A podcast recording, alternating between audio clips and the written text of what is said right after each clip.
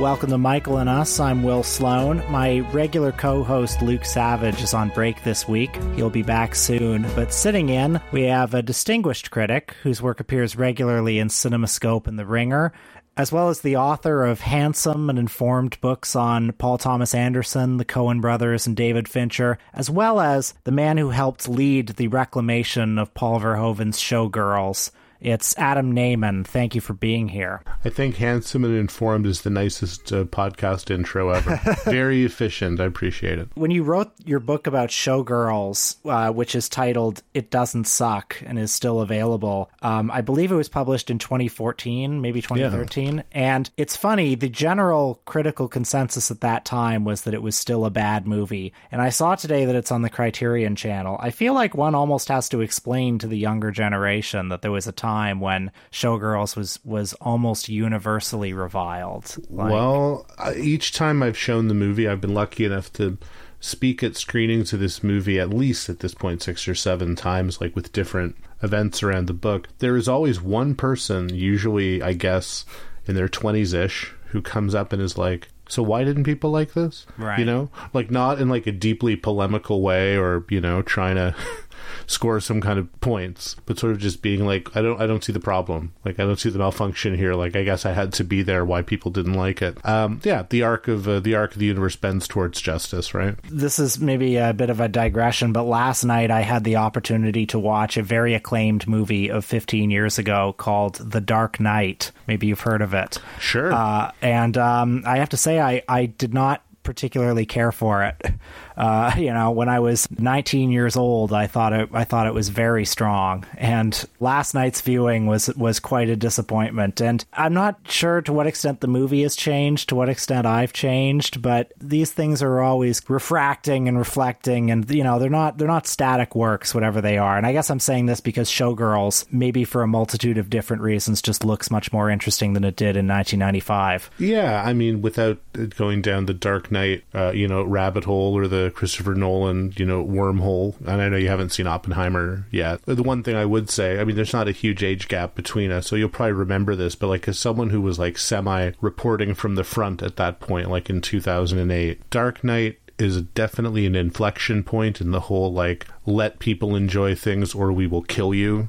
Uh, well, I remember every review on Rotten Tomatoes in 2008 yeah. had a comment section, no matter yeah. if it was The New Yorker or dorkshelf.com or whatever. And, you know, the 4% of critics who didn't like The Dark Knight were getting death threats. Um, so, that, so, so, there was that. There was the fact that Marvel was not a, a harmful entity mm-hmm. as yet and it kind of looked like Nolan and the Nolan verse of the Batman movies had kind of taken this stuff as far as it could go in terms of this kind of grand unified you know theory of, of comic book movies and comic book movie reception. Now it almost looks kind of quaint how self-contained those three movies are and how mm-hmm. relatively uh, not i don't want to say serious but like the relative integrity of those dark knight movies compared to the huge interlocking product you know st- stuff that we've gotten. But yeah i mean in 2008 i published a negative review of that film for Reverse Shot, which is not a site that tends to attract a lot of angry, really angry anything, you know? And it was mm-hmm. like one of the first and only times in my life where somehow, I think because of U of T, because everyone's U of T email is just, you know, their name at utoronto.ca, mm-hmm. I was just getting insane random emails from people that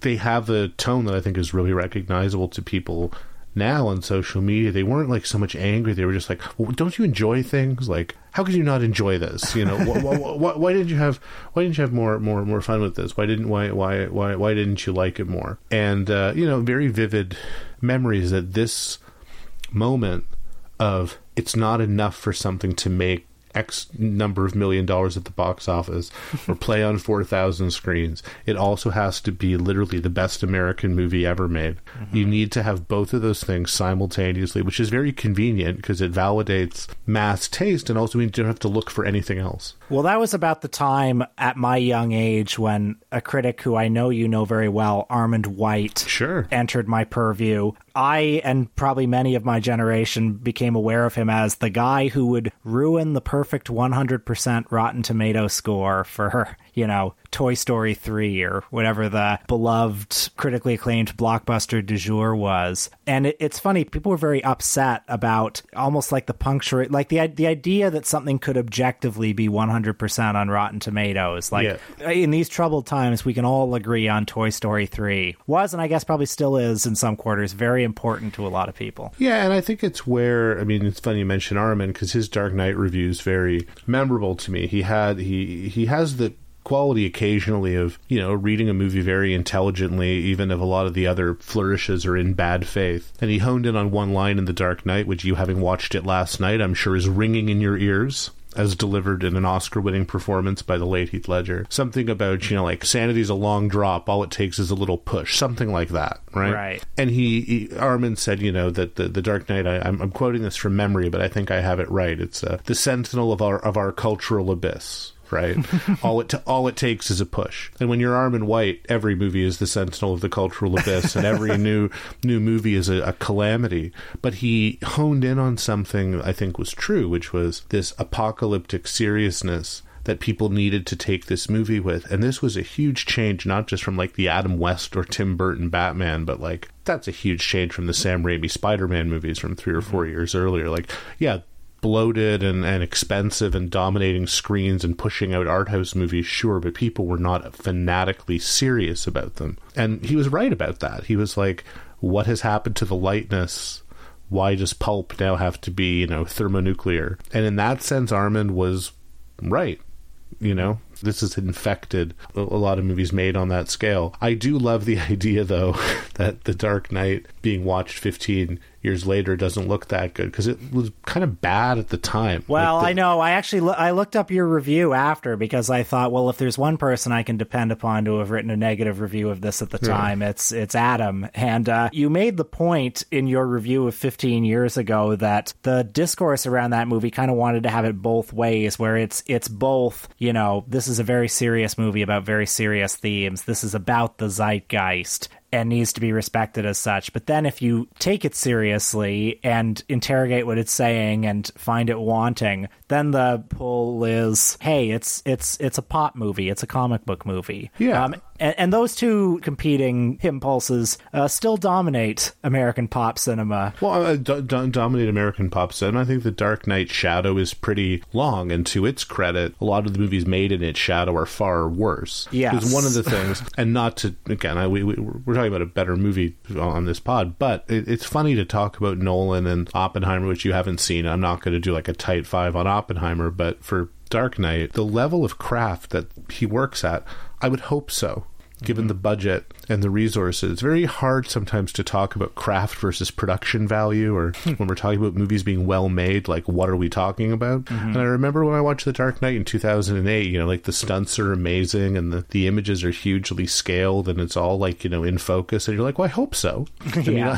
I mean, I mean, otherwise, you're starting to talk about movies that are, you know, famously terrible, made on massive budgets, and that have kind of a, a different residue around them. Like, I'm not saying Nolan isn't skilled, but I just remembered at the time a lot of people saying, "Well, it's a well-made movie. It's a well-made movie," and thinking that should be bare minimum baseline for what we're talking about evaluating a movie of that kind. But anyway, you know, Showgirl's also a very well made movie, and you couldn't find a single critic who would admit to that in 1995. So it all kind of depends on, you know, our, our friend the zeitgeist. Well, before we get to our main subject on this episode, one of the many hats you wear is as a teacher at the Toronto Metropolitan University. You teach a course on political satire. Now, I know you've taught canonical examples like the Great Dictator, Doctor Strangelove. I was shaken to my core when you told me that the kids today don't know who Jon Stewart and Michael Moore are, really. Uh, c- can this be true? What, what is their response when you bring up figures like that from, from my coming of age? I mean, I don't think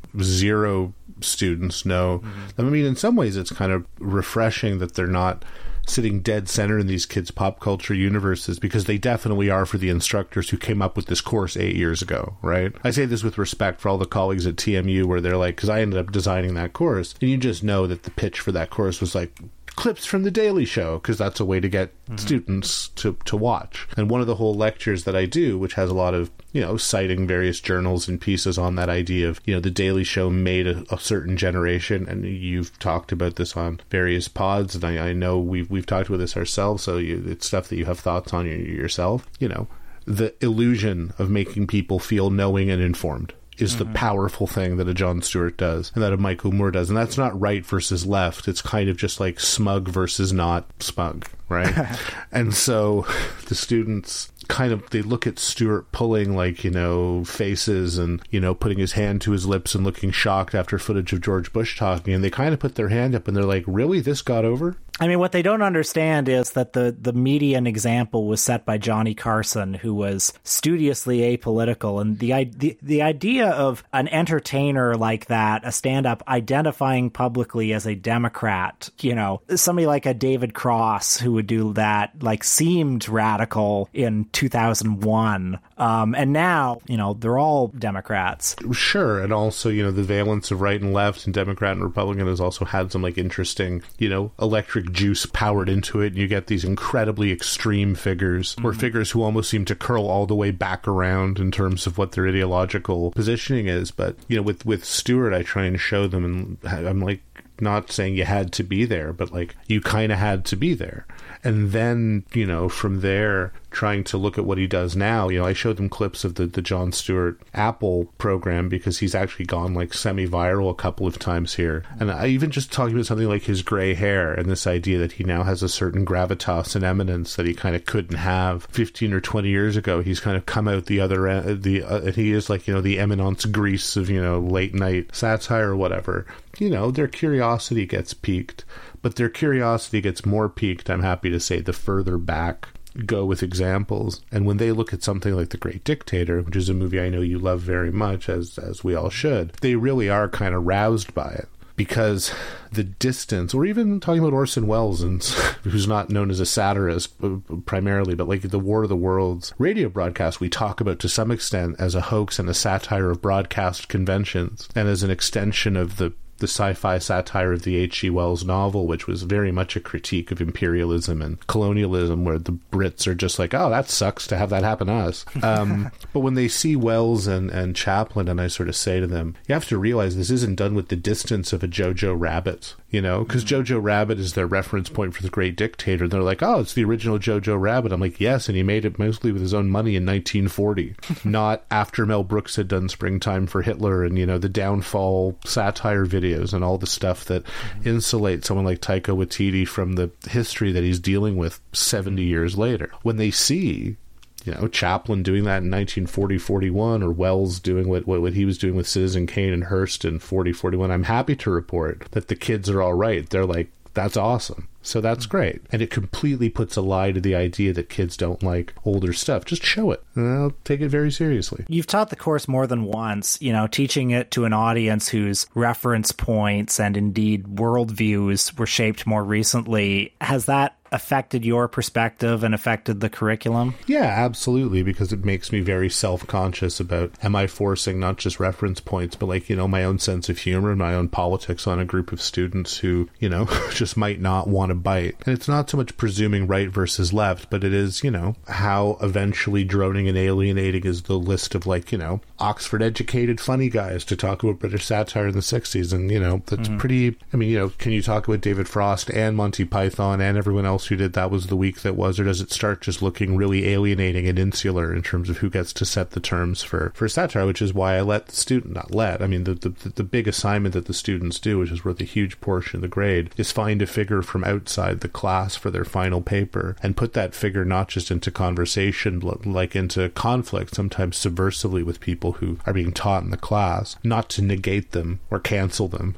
but to sort of, you know, undermine them and even show how, you know, the subversion or the, the radicalism of the past kind of needs to be tweaked or, or or pushed even further kind of within the future. You can also imagine just like teaching comedy on a campus now is fascinating. And that's not going to digress into like, you know, no one has a sense of humor. I don't mean that, but it is tense, right? Like I talk about the Charlie Hebdo shootings, or you talk about the South Park cartoons, or even just dealing with um, the only piece the Onion's ever redacted, which I won't say, but look it up if you're listening. What's the only piece the Onion ever apologized for? And it's quite instructive to teach that and see how a group full of multi ethnic, multiracial, you know, some Toronto born, some, you know, uh, first or second generation Toronto immigrant students talk about that stuff. Um, I feel very lucky to get to do it. And then teaching that course three or four times, I'm amazed not a single class has ever blown up in my face. It's just a it's just a matter of time. Regarding that class assignment that takes up so much of the grade, um, are you able to say some of the sort of off canon figures that the students are typically drawn to, or maybe even some that you didn't know a lot about? I'm kind of curious who's being identified as you a know fair a fair number of uh, podcasters, especially in the last couple of years, where students have wanted to write. And remember, writing in a satire course doesn't mean you're arguing the case that someone is a good satirist or a bad satirist. In some cases, you're not even arguing that it's a satirist, but some of the rhetoric around them touches those topics. Like, I a student write a paper on Alex Jones. A student, you know, a little less contentiously write paper about Joe Rogan. Mm-hmm. You know, I students reach back and sort of argue that without necessarily being comic writers. You know, they, a student wrote about uh, Joan Didion or a student wrote about Sontag, all under the heading of new journalism. And I mean, in some ways, you could say the fact that students wrote about them is bad because it means they're not in the curriculum proper, right? Mm-hmm. But um, you know, I mean, certainly I teach the students Dorothy Parker or, you know, like Ralph Ellison's Invisible Man. So, you know, I've had students write paper uh, papers on Jordan Peele. I had students write papers on Boots Riley. I've had students write papers on musicians like, uh, you know, a student wrote a paper on Weird Al Yankovic, or a student wrote a paper or made a really, really interesting case to try and write a paper on um, an insane clown posse right? And sort mm-hmm. of try and talk about that entire cultural phenomenon, which is actually really hugely academically theorized. There's lots of papers on Juggalo culture. And I try not to say no to any of it because, you know, like if someone's 20 and they're really interested in something, you don't want to say like no, mm-hmm. right? The only stuff that I'm hesitant to, to, to let people do sometimes is if it goes too far afield from journalism because it's within a journalism course, but then it's also like, you know, everything is kind of recoupable under that omnivorous heading of popular uh, culture. And again, you know, to talk about the pod, the, the, the podosphere or whatever, inevitably and somewhat interestingly, I've had students write papers about, you know, Chapo Trap House and Red Scare, who also are less familiar than you might think with a group full of undergraduate students. They don't know that those things exist, but the ones who do know that they exist are very into them and kind of want to write about them and make arguments for them. So it's it's it's interesting, and it certainly beats reading forty papers about you know network or, net, net, net, net, network or whatever. Although what is funny too is, and you know, it's a wonderful phenomenon of like pop cultural osmosis where I'll show the scene from Network with Peter Finch screaming, and I'll ask the students what they think, and they'll all say the same thing, which is like, "Oh, that's what that's from." Right. like God knows what version they've seen of it or what iteration of it, but it that's the scene that and the ending of Face in the Crowd where you know the mic is left on and and that's the end of Andy Griffith. All the students are like, ah. Cool. There's an original version of that, right? Right. that actually comes from like a thing, uh, which uh, again, I'm not saying that with any like snarkiness. It's wonderful because they're because you know they're they're they're they're just very happy to, to know that that's what that's from. I'm always making discoveries like that myself. You know, you're listening to Shakespeare and one of his phrases will come up. Yeah, probably then repeated in The Dark Knight. Actually, um, my favorite line in The Dark Knight, even better than the one that Armond cited, was when Batman tells the Joker, "The people of Gotham just told you that they're ready to believe in good." Yeah, I like that part too. Mm. It's so funny because well, it's not not funny. It's really sad. I mean, Heath Ledger's very good in the film. Obviously, that's yes. not like a hot take. He's very good, and the movie so obviously doesn't want to get rid of him. I mean, mm-hmm. why would they? Right? So that kind of salvage editing they do at the end, where they kind of give him a farewell mm-hmm. and keep him around, but there's no point in keeping him around because they weren't going to get to use him again. That's a real interesting case of like a giant movie having to pivot pretty delicately in real time because that was all he died during the edit, right? So figuring out what to do with his last scene, and actually Nolan does his very best directing in that last scene where he does the upside down uh, mm-hmm. shot. Pretty simple, stolen from Cape Fear. That's a, steal from from De Niro upside down in Cape Fear, but it's still pretty great, I think. With Ledger, uh, his his hair whipping and twirling, even though he's facing right side up, is pretty good You know what? I actually agree. Yeah. Uh, now, uh, I could talk about The Dark Knight all day, but uh, our, our movie on this episode is, of course, a longtime favorite of Adam's and a movie I only recently saw for the first time Trouble Every Day by the great French filmmaker Claire Denis, whose other films include Beau Travail, 35 Shots of Rum, and the more recent High Life with Robert Pattinson. Mr. and Mrs. Brown. Welcome to Paris, Mrs. Brown. I hope you'll enjoy your stay.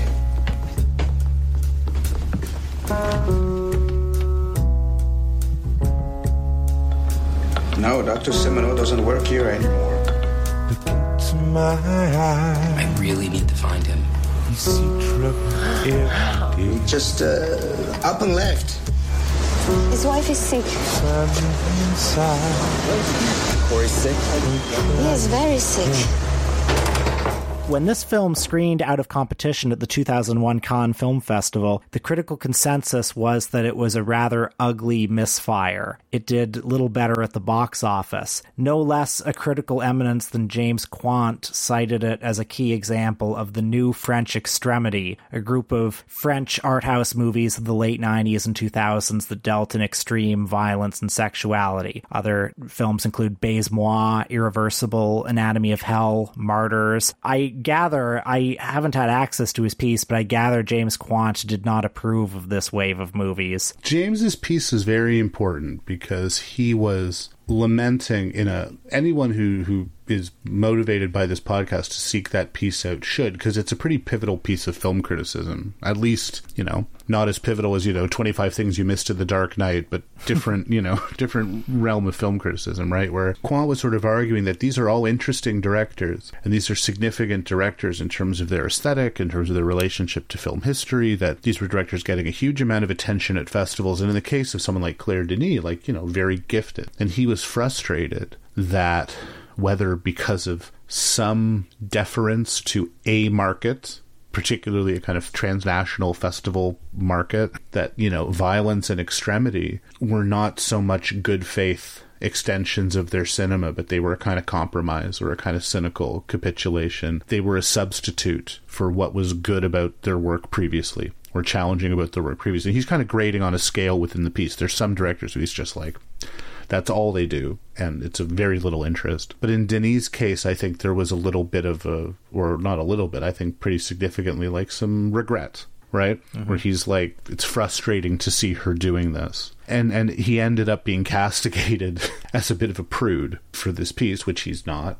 And, you know, it's a piece that a lot of critics, including the Toronto based writer Alex West, when she wrote a history of the New French Extremity, you know, took significant issue with. I mean, he had a lot of writers take issue with that piece where they thought he was underselling the movies or not giving the filmmakers their due or not accepting that horror and the language of horror are a very, you know, smart way to deal with social taboos and, you know, and, and, and cultural history. Like, again, basically calling him a bit of a prude. It also helped create a selling point around these movies where it's like, oh, there's a cycle of movies and they're extreme, new French extremity, that's saleable. And in a weird way, in calling it out and criticizing it, he kind of helped to galvanize a certain categorical currency around these movies. Well, I missed certain of these critical wars when I was growing up, and I have to say, I mean, I was aware of the new French extremity as a movement, but I, I wasn't quite aware of well, maybe to some extent I was aware of how contentious certain figures like Gaspar Noé are, but this movie in particular, Trouble Every Day, among a certain generation of cinephiles, my sense is that it's become very highly regarded. For those who don't know, this is Denis' entry in the horror genre, but I'm surprised by Quandt's reaction as I find it sort of aesthetically of a piece with the rest of her work. It's no less slippery and evocative, as well as replete replete with the sorts of sensual pleasures as the better received movies. Yeah, well, you could you could argue that you know it takes a lot of the things in the other movies, tensions or feelings that were latent, and then again it pushes them to a kind of extreme. And I think that you know because we don't want to mischaracterize what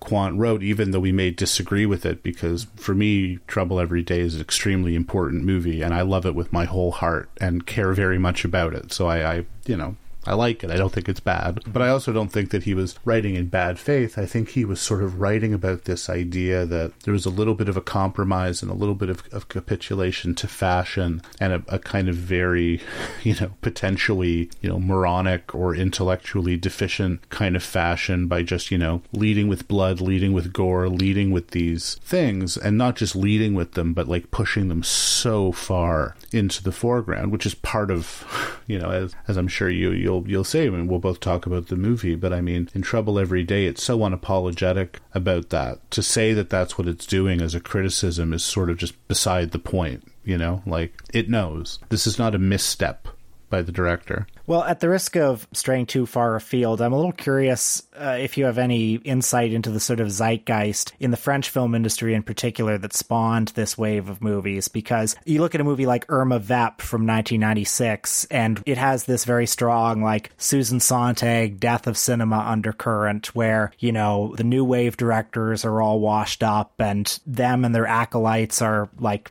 big Tim Burton fans now, you know? Well, what are the two key uh, Parisian movies of 2001? They are Trouble Every Day and Amelie hmm. by, by Jean Pierre Jeunet, right? A, film, a, another filmmaker of a certain extreme style. Uh, and maybe you know extreme nausea, depending on how you take it. I mean, again, Alex Alex West's book, which I, I recommend highly on New French Extremity, not just the French industry, but you know a lot of the things going on late '90s, early 2000s in terms of like you know shifting population demographics, particularly you know anxiety over immigrant populations and traditions in a kind of collision. Right? There's like very very staunch traditions in French culture and society tied to a lot of things, especially you know religion and ethnicity that certain of these films really sort of poked at and opened up, you know, whether it's even something that I think does qualify as like satellite to do French extremity, like Michael Haneke stuff. Which actually I think a lot of people would say is closer to Claire Denis or Claire Denis closer to Haneke than to, you know, Martyrs or, or Inside, which are real genre movies. The question of how much Trouble Every Day is a genre movie is a fun one to deal with because I think it is and, and owns it, but also it's obviously so much more or so much different. Like there's a lot of Venn diagrams overlapping with what it's doing. But I do think that in 2001, that outlier quality that Quandt recognized really was a matter of festival branded French cinema. And the real detonation point for that is Gaspar Noé, right? And I Stand Alone, which is a great title for a Gaspar Noé movie. That should be the name of whatever retrospective someone's going to do, you know. Standalone, that this like brutal, subjective film that owed so much to like, you know, the American cinema of psychosis and lone madman kind of stuff. And maybe also like Mathieu Kassovitz's La Haine, which is a very political movie, but which has a very saleably violent aesthetic, right? But then I don't think Trouble Every Day actually has much in common with those movies, even though it's grouped with them. Well, uh, first of all, I'll give listeners a bit of friendly warning. There are there are listeners who like to follow along at home and watch the movies. They should be advised that this movie has a lot of violence, including some quite upsetting sexual violence. So viewer discretion is advised. A quick plot synopsis to ground people. The plot concerns a couple on their honeymoon. Dr. Shane Brown, played by the notorious Vincent Gallo, and his new wife, June, played by Tricia Vessey. Dr. Brown has a hidden motivation for choosing Paris as his honeymoon spot. Uh, years ago, he knew a scientist, Dr. Leo, and his wife, Coré, played by Betty Blue herself, Beatrice Dalle, and he wants to find Coré again. I don't think the word vampire or cannibal exactly appears in the dialogue, but something along those two archetypes is how Coré acts. She seduces men, often, you know, in a field somewhere, and then feeds on them, literally. And then her husband, Dr. Leo, has to clean up the mess and hide the bodies. Now, I gather from your letterboxd review on this film that this was a very formative movie for you at a very formative age. What were your first impressions? That, you know, for reasons that were like both you know, fun to try and articulate, and also reasons that were very uh, anxious to try and articulate and share with people. That the movie just kind of meant the world to me. Like it kind of meant the world to me watching it in in real time. There was something about, and this is what it always is with with Denis's movies, and it, you know, it's very like you know every other movie as you know gets kind of compared to David Lynch and even a great filmmaker like Denis comparing her to Lynch doesn't really do either of them any favors right? Hmm. But I'm a sucker for movies I guess where literal and figurative are not separate categories and where things are absolutely happening and the movie isn't coy about them happening. They're not it's all a dream but but also you know the action is quite figurative and the action is quite metaphorical in real time. And it's not just simply happening as a plot point or it's not just simply happening as material reality right? And that's her thing. And i could just feel that this was a thing that she was doing in this movie which is so tactile and palpable and fleshy the way she shoots bodies and the way that those bodies occupy certain spaces the way that characters look at each other. Like when characters look at each other you can see them somehow imagining being like with each other or on each other or in each other you know? Like it's very very charged that way. Uh, but at the same time you know she's playing with not just desire, but she's playing with dread and she's playing with genre tropes, and then she's withholding so, so, so, so, so, so, so, so much. She's withholding anything in the nature of exposition, logic, plausible motivation for these characters. They don't even really have personalities. They kind of just have like wants and desires. So the movie feels to me, or felt to me, when you're asking what it was that was so formative, it felt so dreamlike, but also so granular and real, so spacious and spare to the point of being kind of abstract, but not safe like a lot of abstract movies might be, because at any second there's the possibility you're going to see something you really don't want to see. Or that you kind of do want to see, and then you're like, oh shit, what am I looking at, right? Because she's playing with those links between desire and violence and, you know, sex and consumption that other filmmakers have. She's not inventing anything but her language for it is pretty radical and declarative and influential. And not to get too ahead of ourselves, but we you draw a line 20 years into the future. You talked about from Trouble Every Day, you talked about Trouble Every Day not being well received at Cannes and influential critics, you know, hating it, which is true. 20 years later, not only does a movie like Titane play in competition, but it wins the Palme d'Or, and Claire Denis kind of gets her flowers retrospectively, as she should, from Julia Ducournau, who's very classy when she talks about the movies that she loves. So, you know, Trouble Every Day kind of, you know, got cut down so that Titane could run 20 years later, and the kind of art film, horror film hybridization that Denis was playing with, that's now become standard issue. That's every other movie at Cannes now. Every other competition film, whether it's Ducournau or Refn or whoever, right? We don't have to name the names. You're, we know who we're talking about. These are all under the sign of Trouble Every Day. Even if it didn't inspire filmmakers to make them, it helped carve out a space for, I think, a very, very common kind of art exploitation strategy.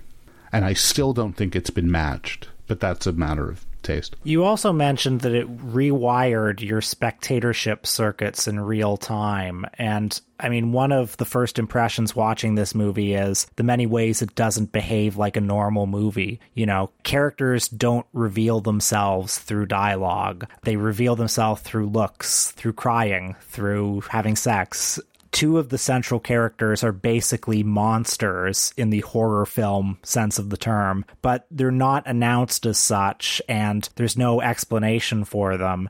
And then further, the way that her camera works, there are many scenes where the camera sort of drifts. Often the visual compositions aren't conventionally expository and there are other times when it quite literally makes the human body a landscape. There are many scenes of the camera a centimeter away from Vincent Gallo's torso or somebody else's body, sort of looking at, at every pore of it. Well, her, her camera had always been trying to eat her actors before she actually, you know, turned cannibalism into a subject matter, right? You look at those first few films, and the camera's all over her actors, and it really is almost more like appetite than gaze. It's hard to say because you end up. It's funny. She's such an unpretentious person, I think, but people, including myself, kind of lapse into pretentiousness when talking about the movies because you're trying to find a language for how they're working. And I think you're so right that with her camera, as you said, I think very smartly, like just there's no expository setups to scenes. Well, I mean, the movie disorients one from its opening seconds, where it opens, you know, with the wonderful uh, Tindersticks melancholy musical score playing with a couple kissing in the car. and it lingers on them and then it fades out. You get the credits and then it fades into a completely different couple, you know, Vincent Gallo and his wife. And the way that those shots are connected, much like how the rest of the movie works, it feels more like music than prose. For, for, for sure, and with again this not just embrace, but this almost um, privileging of abstraction. One of my favorite moments in the whole movie is when they're flying on their way to their honeymoon, and he, he looks out the window of the plane at this vaguely geometric alignment of lights, and you just hear him say, "It's barely in the sound mix too." He just goes, "That's Denver." Right? Because they're flying from America to Europe. And Gallo, in his weirdly melodic, high pitched voice, he's talking to her, looking at the plane window. He goes, Oh, that's Denver. And it's just so dislocating. You're like, What's Denver? Those lights there? They're in a plane. Like it's kind of a non space. Is this an American movie? These are certainly English language American characters. You know, it's it's a very, very small moment. But of course, you know, that's the magic of Denis cinema because she's so specific. Those small moments kind of burn into you, right? And you talked about, you know, the characters are monsters. Both Beatrice Dalle and Vincent Gallo get identical moments. By the time Gallo's comes around, it's later in the film and maybe you're more able to read the language. But that bit where Beatrice Dalle is walking by the side of the road in that kind of half dusk, half dawn light, and we don't really know what she's done. We certainly don't know that in plot terms she's like, you know, murdering sex cannibal whatever and she lifts her coat up right? It's a coat or a it's it's something that's kind of long and loose on her and she lifts it up and it's like a complete vampire pose completely decontextualized because we don't know we're watching a vampire movie and it's like just this little private moment. She's not doing it for anyone's benefit except her own and that's mirrored later when in Notre Dame, Gallo does the gargoyle shtick. Yeah, which has been widely memed over the years. Widely yeah. memed, where he's kind of, you know, lurching towards her in this fake, menacing way, which again is like a kind of a microcosm for their entire dynamic and really for what's going to happen narratively to the extent that the movie has a narrative, because these characters played by Dalle and then Gallo, who've been infected by these scientific experiments. And there is one hilariously B movie-ish scene, which almost seems like B roll that kind of like kind of talks about what's gone wrong. You know, it's like about 2 mm-hmm. seconds long. Yeah. But uh, you know, they are both kind of moving through the world as science fictional monsters, science fictional slash supernatural kind of monsters who pose a threat to strangers and also in a way to the people who love them, which are sort of the dual narratives and we wait for the moment of crossover between them. Because at first for about the first 20 or 30 minutes part of that dislocation is it's these two couples and like what on earth connects them? Besides the fact that in each couple one member seems to be pretty restless. Tonally i feel like i got on the movie's wavelength pretty much as soon as that early plane scene with Gallo and his wife. I'm not quite sure how to describe this, but there's something about the space of an airplane, which is both kind of intimate and alienating at the same time. It's both like a entirely transitory, unsentimental space, but it's also one that's so well, yeah, so intimate, as I said. And eh, you have this couple who are newly married who, in that moment, seem, they seem warm in each other's embrace, but there's a kind of delicacy as well to Gallo himself as a screen presence. He's, you know, he is in this movie and in all his better performances, he always has this sort of mix of like sharpness and softness. Yeah, and it's funny because his behavior makes it hard sometimes to remember. Pretty good actor. Oh yeah. You know, I mean, when he when he, when he chooses when he, to be, when he when he when he when he wants to be, when he chooses to be. You know, you mentioning the plane and the kind of space that it is does uh, it, it, you know brings to mind how much trouble every day is a movie of also of, of hotel rooms which are also kind of like weirdly spaceless placeless uh, you know they're kind of transactional the one of the characters in the film is a maid and you see lots of her making up and doing people's rooms and part of the background of trouble every day is i think it was originally going to be part of an omnibus between a pretty interesting group of filmmakers including Assayas, the king of airplanes and hotel rooms. And uh, I think at one point, even Atom Egoyan, the idea of films that were all set in and around hotels. And saying that Trouble Every Day is a movie about hotels is both reductive and doesn't make it sound, you know, like the transgressive masterpiece that it is. But the airplane, the hotel, that idea of you're not not really at home when you're visiting a place and how out of place they are is really woven into some of the unease of the movie. I think it's one of those movies where the honeymoon itself is just such a thing of dread the honeymoon and the ideas of consummation that go with it once you figure out that this is a movie about people who, you know, they don't just have sex, but they like, you know, sex murder their partners. The idea of him and his little bride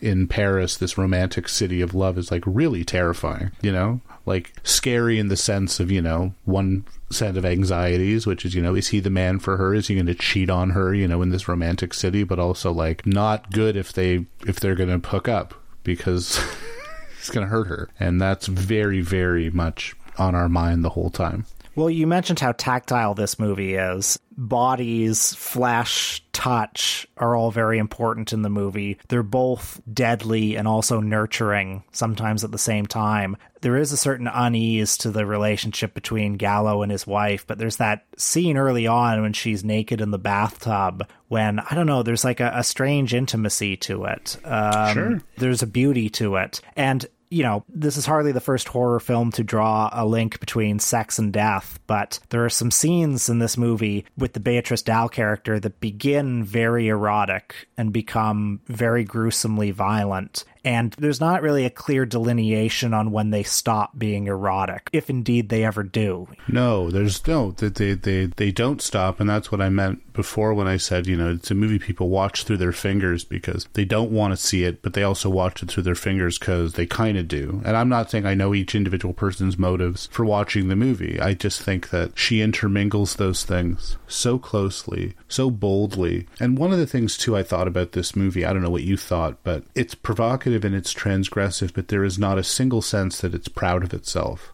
And I know that's a very subjective response, and I know that sometimes there's filmmakers I think are way too proud of themselves for being, you know, edgy, and other people would say, "Well, that's not fair." You know, they're not. You're you're reading that into their intention. I mean, you know, even if it is their intention, like how does the movie play? You know, I just I never watched this movie thinking that this is a filmmaker who was setting out to push boundaries or shatter taboos or rub people's nose in it in any kind of like self pleased way. I think it comes from a very unconscious place for her, and I'm very lucky, incredibly lucky, in fact, to have interviewed her a bunch of times and have some sense of her, maybe not as a human being in her life, but certainly as an interview subject and an artist. And she always, I've, I'm always very moved when Claire Denis says this. I'm moved by it because I think she's one of the supreme filmmakers I've ever seen in my life. She's like, I'm a very timid person. She's like, I'm a very timid person, a very anxious person, so my movies can't be that. Right? The movies are confident because I'm not. Or I'm anxious and that's why the movies are so fearless. And so I look at Trouble Every Day as like a really extreme case of that where she's not working with a filter, but there's no smirking. There's no smirking. There's no smugness. There's no kind of like, can you believe what I'm getting away with? Which some other filmmakers are good at doing. Lars von Trier, perhaps. Like like like Lars von Trier, who also I think sometimes is misunderstood because when he accesses things that matter to him, I think he can be a pretty severe and sincere filmmaker. But yeah, Lars is a great example. Or even someone like Haneke, where even if it's not smirking, there is that sense of it's like he is constantly thinking like what is my relationship to this material? And it is sort of above yours. And mm-hmm. and and claire denis does not put herself above this material. She's in she's inside of it you know Yeah, well, I mean, Denis in so many of her films is so interested, as we said before, in flash and touch and the physical presence of people. And one reason why this movie doesn't come across as, as you say, proud of its transgressions is because it feels more like a difference of degree than kind. It's just moving just a little bit further on a on the Denis spectrum. Uh, yeah, for sure. Moving just a bit further on that spectrum and seeing the kind of liberation that that brings her. Like, there's a sequence in it, you know, that you alluded to. The end of the sequence, which is where the mutilation and, you know, sexuality kind of intermingle. It's, you know, a pretty funny, very, you know, pun on the idea of the petit mort, you know, like the little death, where it's like, it's not just a little death, like, you know, the guy literally is getting, you know, bitten to pieces. But I think of the freedom with which that sequence builds to begin with, which is that the Dalle character has been kind of s- secreted away in the second floor of her house by her husband, who's literally boarded her up because she's kind of in heat. You know, like Alex Descas has boarded her up. She's this gothic figure, like in a tower or in an attic. It's like a Bronte novel or or fairy tale. And those two neighborhood boys can't help but be curious. The freedom of that sequence is just phenomenal because even before you get inside the room and have what happens, just these boys listening at the window, knowing she's in the tower, breaking in the bottom, she can hear that they're sort of coming up to see her. Like that filmmaking is phenomenal. It's so divorced from plot, so self contained, it's so anticipatory. There's so much dread to it. It's obviously built like a like a like you know like a sex sequence, which it is. And then when you're sort of inside of it, you're like, I'm completely here. What the hell is this filmmaker going to do? Because she seems at that point to be capable of anything, the same way the character seems to be capable of anything. And I'm always a fan. Maybe this makes me a little smug or like one of the filmmakers I say I don't like. I always do enjoy where a movie gives an audience kind of what it wants, like for better and for worse you know? So i'd mm-hmm. like to think that all the people who lined up for trouble every day after hearing that this movie was extreme saw that sequence and like got what they wanted out of it. I don't think that sequence is very easy to watch and i don't think that like gore hounds or irony film goers are going to have much fun with it. Returning to the subject of Showgirls, I remember seeing you introduce a screening of that 10 years ago or thereabouts. And back when that movie was, you know, kind of a so bad it's good staple, every irony viewing of it, every kind of Showgirls party would have to reckon with the horrible sexual assault scene that occurs four fifths of the way through. And I remember you making the case that's like, well, you know, this is a movie where like that is under the surface, it's coming to a boil for the whole movie. And then finally you get it. And it's like artistically, it's kind of the natural culmination of everything you've seen. Now, I don't know if there's any direct relationship between, I don't know, what that movie's doing and what the sort of assault scene, the very upsetting scene with Gallo towards the end of this film is. but do you think that scene plays almost some similar function in this movie as that scene plays in Showgirls? That's a great, uh, it's a great question. I mean, it's funny because in Showgirls, well, nothing's funny about that scene, and there's also nothing surprising about it if you've seen Verhoeven's other movies. This is not meant as like a, you know, a glowing recommendation of his early work, but like that scene in Showgirls is almost a mirror of a similar scene in Spetters, Yeah. which is a gay gang rape. I mean, it's literally choreographed the same way. Yeah. Verhoeven is like very easy bako tourism in that he repeats himself like quite consciously, like shot for shot, right? But I mean, in Showgirls, the point of that sequence is for the Nomi character, Elizabeth Berkley, to finally be shocked out of whatever trance she's in about her stardom that this happens to her friend and she sees that this same showbiz establishment that she wants to enter and that's kind of treating her like shit too that like truly these are abject people. So in showgirls it actually kind of gives the heroine the gumption she needs to like break from the stardust to then you know kick the shit out of the rapist which is again pretty lazy moral calculus. You know quentin tarantino surely taking notes for death proof which owes a lot of debts i think to showgirls. In trouble every day the scene you're talking about what's agonizing about it is it is a complete break of faith with the Vincent Gallo character, even though we've seen it coming the entire time. Because the point of view in Trouble Every Day is floating. It gets inside different characters at different times when they see what they want. We're with Gallo as an audience at the beginning because he's the biggest star in the movie and because he's this weird, anxious, gentle, but loving kind of husband. But his wife also has a certain subjectivity. The woman who he assaults at the end of Trouble Every Day, almost as a way of not doing it to his wife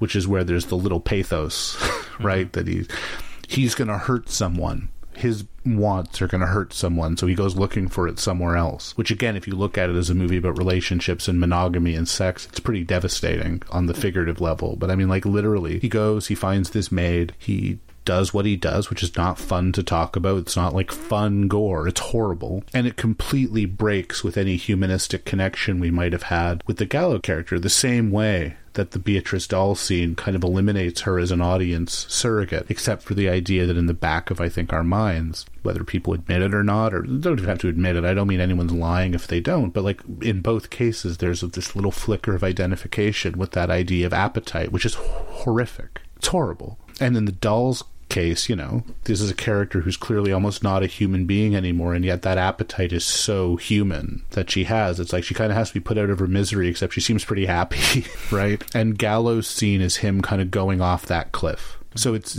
similar to Showgirls in the sense that it's kind of where the movie needs to go to not just be a tease or where the movie needs to go to not just be an empty threat. Sometimes when movies fulfill the threat that's been building from the beginning, you know, it does feel pretty empty or pro forma or formulaic or reactionary or gross. I find Trouble Every Day deeply sad. And not just because an innocent life gets taken the way that it does. I find that idea that he then brings that home. brings himself home to his wife at the end. No spoilers for anyone who's listening because it's kind of hard to spoil the plot of this movie. And you're like, well, she's safe for now because he's pretty spent, but like they got the rest of their lives. That's pretty scary. You were in love with her? It's not the right word for it. This trip, if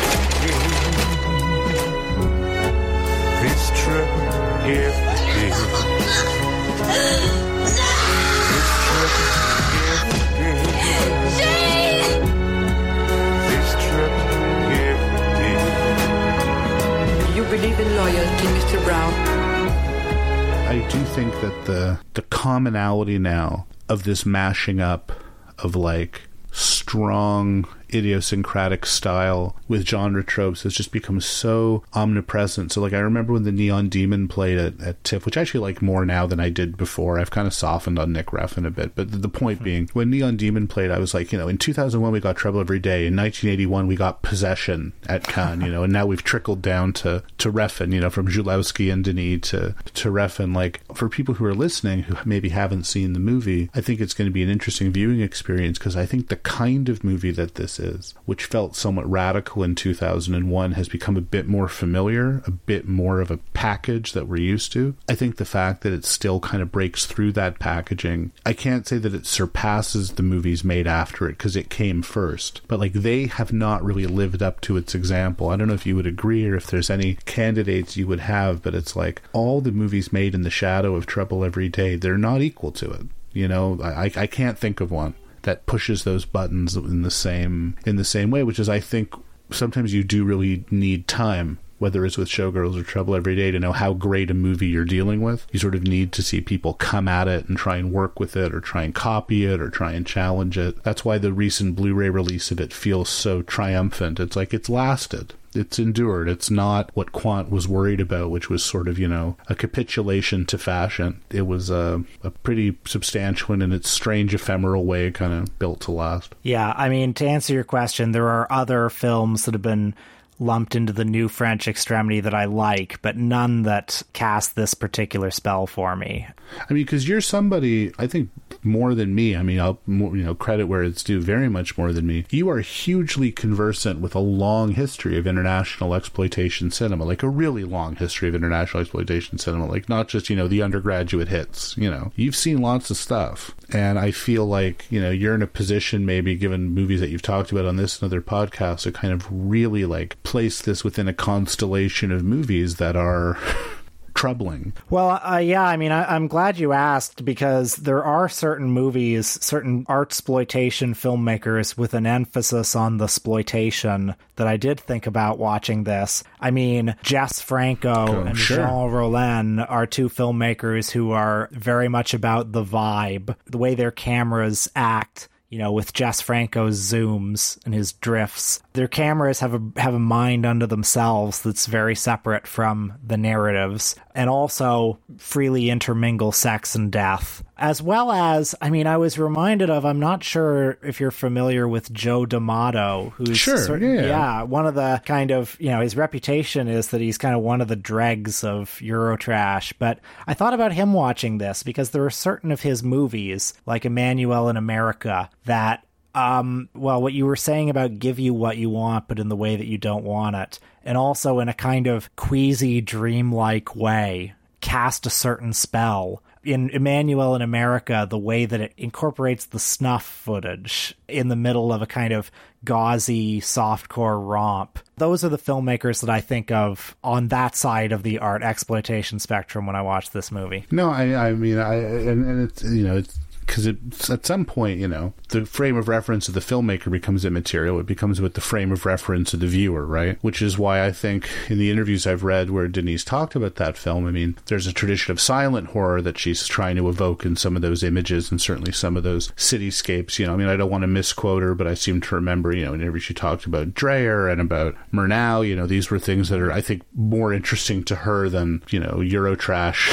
horror. But I think that it's one of those movies. I mean, this may be a pretentious thing to say too. I feel like that's a movie that on its own, it just enlarges any viewer's frame of reference. I think that it's a movie that when you watch it, that's what I meant by rewires certain spectatorship uh, circuits or increases certain appetites. I think there are some movies, even if they have nothing to do with it, nothing to do with actually influencing it or being influenced by it, it kind of made those movies easier to watch or made, you know, sharpened an appreciation for them. I mean, I found that after I watched Trouble Every Day, that was sort of around the same time that I started looking at, you know, all kinds of stuff for, for the first time. I think I started looking at a lot of Maurice Pialat movies for the first time around that time. I think that when I was watching Trouble Every Day, I sort of started to take a look at a lot of Zulawski movies for the first time. And while that might sort of be coincidental, I credit that movie with giving me some of the mental space or some of the, the chops that I needed to watch this other stuff. And in that sense, it really does remind me of David Lynch because David Lynch, while he is a great destination in and of himself, he's a great gateway. I love filmmakers who are a gateway and a destination at the same time. I don't mean that you get beyond Lynch. I think all roads lead back to him, but he's a great reason to go watch a bunch of other stuff. And so too, I think is is Trouble Every Day. So I hope that people listening to this fine pod who are seeing Trouble Every Day for the first time as a result, you know, hear some of the other titles you were just mentioning, and maybe they'll be, you know, equipped to see them now.